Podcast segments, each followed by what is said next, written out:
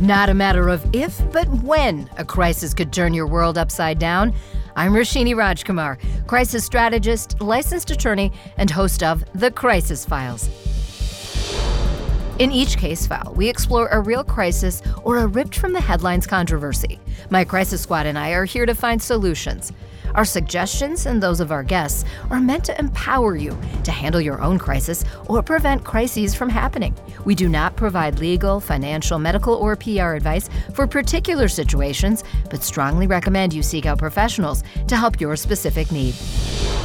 A special treat today as we meet our guest expert on wellness, Jamie Martin. Jamie is the editor in chief of Experience Life, an award winning health and fitness magazine that boasts more than 3 million readers and is connected to the Lifetime brand. She's here for the case file I call Burnout and Bust. The crisis? Burnout. No one is immune. Employees are experiencing burnout at ever higher rates, affecting not just their performance, but also that of the organizations where they work. Hard to avoid bad effects on personal lives, too. Jamie, can you frame the depth of this issue for us? Of course. And, you know, I don't think any of us you mentioned are immune to this issue. I've personally experienced burnout myself. We can talk a little bit about that.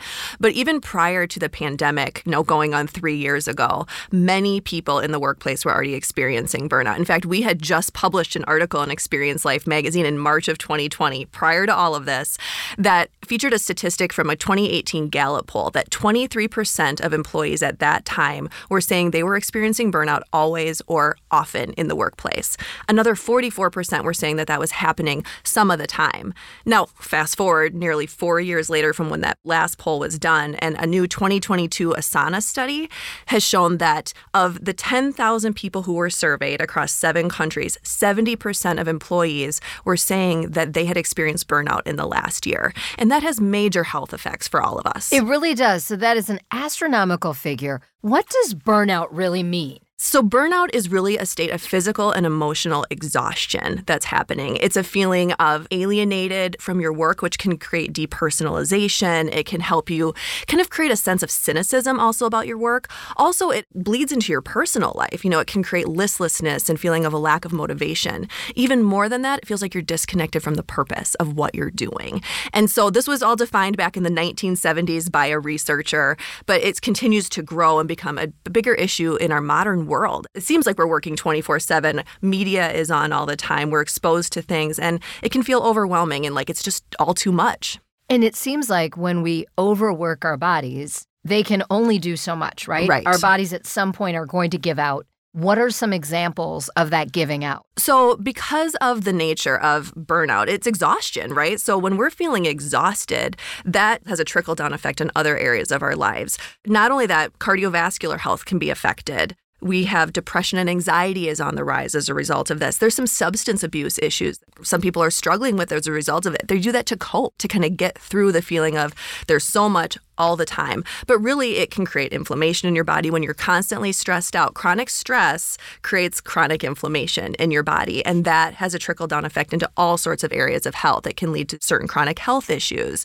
thinking about type 2 diabetes, heart issues, as I already mentioned, you know, even certain types of cancers when chronic stress is existing and chronic inflammation in your body. Yeah, and that's the thing. I mean, stress is just that word that's become a nasty Mm-hmm. word for us. There are so many ways to de stress, but it seems that even with people going back to the workplace or some kind of hybrid situation happening in a lot of workplaces, a lot of people are still staying at home and working from home. But being at home doesn't mean they're more relaxed. Absolutely not. I mean, I can personally speak from experience. When I was working from home for the majority of the early part of the pandemic, I felt like I was working more than ever. There was no start time and end time. Work bled into every area of my life.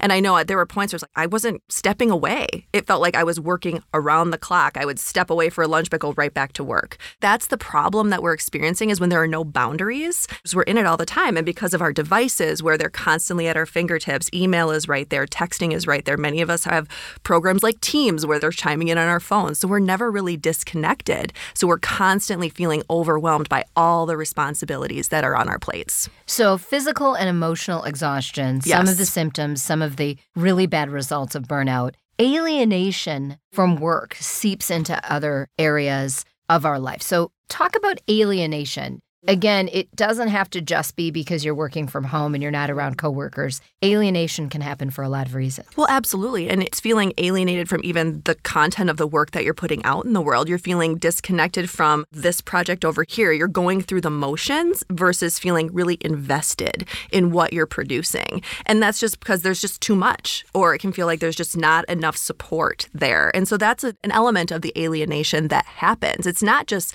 from the people around you, it is from the actual work that you're trying to put out into the world. All right, so let's talk about some of the solutions. Yes. All right. We always hear that if alienation is an issue, you should reach out, you should call someone. But people also feel guilty or a little stigmatized to even share that they're feeling overwhelmed. Yes, but that's part of the opportunity that we have is to share that we're not alone. Obviously, with that statistic, 70% of us saying that we felt burnt out to some degree, to let people know where we're at, to be willing to talk about it and to make this not the thing that's over here and being swept under the rug. We have to talk to people and ask, like, how can they support you? But also, well, how can we brainstorm solutions together to make this more feasible and not just feasible, but enjoyable? We want to get back to the joy of this and not just feel like we're going through the motions. You mentioned mental health issues, substance yes. abuse issues.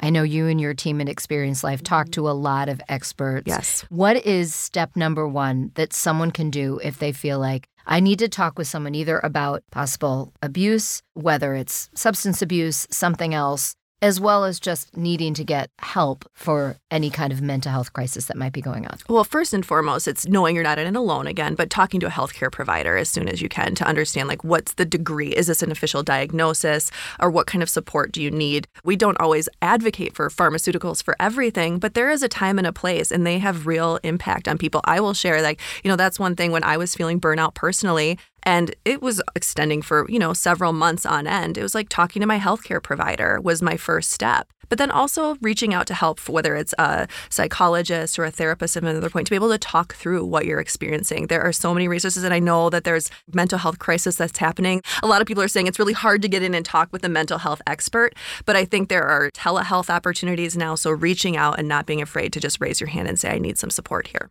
Let's talk about the workplace because yes. so many things have changed a lot of people will say employees are really in the driver's seat right now, mm-hmm. and employers, companies are having trouble finding workers. But when you talk about this crisis of burnout that you and I are discussing, it doesn't necessarily mean employees are in the driver's seat if they're burned out. So, how can they do some fixes at work? So, I think the first step is talking with your team, your leader about where you're at and saying, how do we brainstorm solutions around how this becomes more balanced? How can we find meaning? Maybe there's a shift in role or responsibilities, looking for uh, opportunities that are maybe outside of what you're currently doing to reignite your passion for what you're doing. Because there's that disconnect with meaning in many cases. So, is there a way to reconnect with that meaning in the work that you had before? How do you get back to that? Or are there ways to step into new roles or responsibilities that kind of light that fire and help you move through the burnout and get and you excited again. Talk, Jamie, a little bit about guilt because mm-hmm. I always mm-hmm. say it's a wasted emotion. Yes. How can people just lose the guilt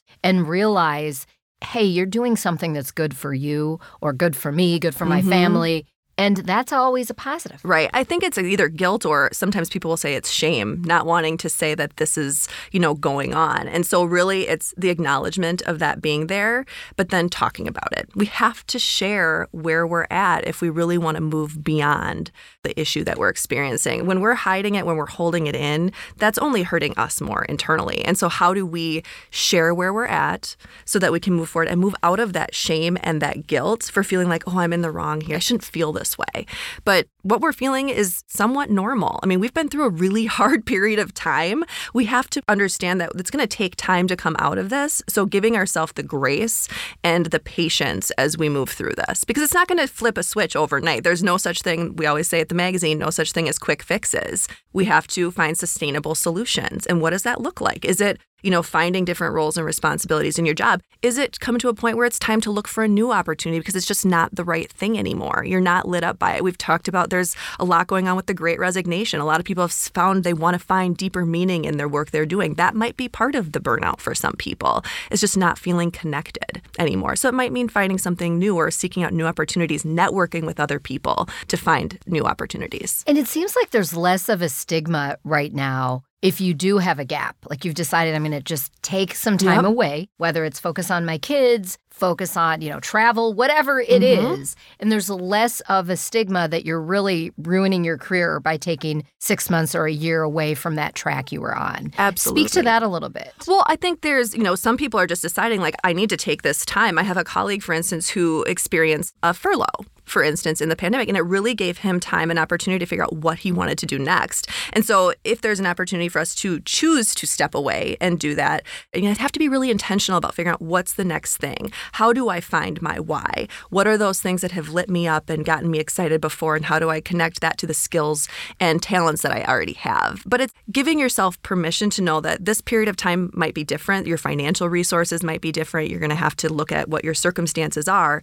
But knowing that there's no shame in saying, I am ready for something new and I can be more intentional about my next choice and my next phase. And I don't want to forget the exercise piece in this because I even find, you know, in my situation, I'm sometimes at home working, I'm sometimes with clients, I'm sometimes out of town for client gigs. But I find even just the maybe three times during the workday that I take the dog out for five to 10 minutes at a time is a nice break. That's not even heavy exercise. No, it's really movement is so good at just helping us clear our minds, whether it's like intentional exercise, I'm doing a workout for 30 minutes, or it's the walk around the block with your dog. That's a great example of one of the day to day things that we can do to help us move through burnout. You know, talking about changing a job or shifting your responsibilities, that might take more time and effort, but there are lifestyle choices we can make in the day to day that really can affect and help us move through burnout. You know, sleep is one of them. You know, sleep is such an essential component of health. But then there's, you know, we talk about completing the stress cycle. Movement is one way to do that. If we're feeling really stressed out, think about back in the day when you were being chased by a tiger, you didn't just sit there and wait. You had to run and get away. And that movement helped you complete what was called the stress cycle. So if we're feeling really stressed out, really burned out,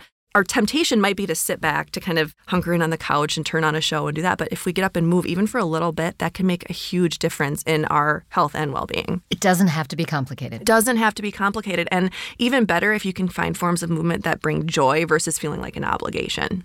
Really great point. Thanks to our guest, Jamie Martin, editor in chief of Experience Life magazine. And speaking of sleep, in a few weeks, Jamie will be back to talk about the crisis that is sleep deprivation. Today's Crisis Brief brought to you by Minneapolis Regional Chamber. Number one, reshape your job if possible. Find your why of work. Number two, prioritize your health, including sleep and exercise. Number three, be social. Reach out to your network for support. Chances are they could use you around too. Reputation issues can arise quickly and unexpectedly. Prepare and plan before a crisis strikes with Goff Public, an award winning public relations and public affairs agency. Your best defense is a crisis ready culture that helps you spot potential issues, act swiftly, and reflects your brand's values while building trust with your audiences. Learn more at goffpublic.com.